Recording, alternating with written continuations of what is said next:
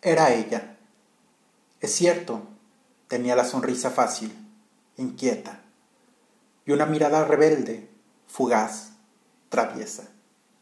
Nunca quise ni intenté entenderla. Creo que tampoco lo pretendió ella. Bastaba con sentirla cerca, dispuesta, incluso cuando su mente se extraviaba. Dentro de su genialidad disparatada, podía pasar la noche solo contemplándola. Su forma de querer fue siempre desinteresada, aunque pienso que lo era, nunca se creyó única. Era feliz conmigo, e incluso era feliz con nada.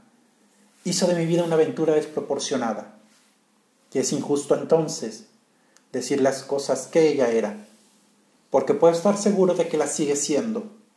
Pero en fin, la felicidad, como saben, nunca es eterna.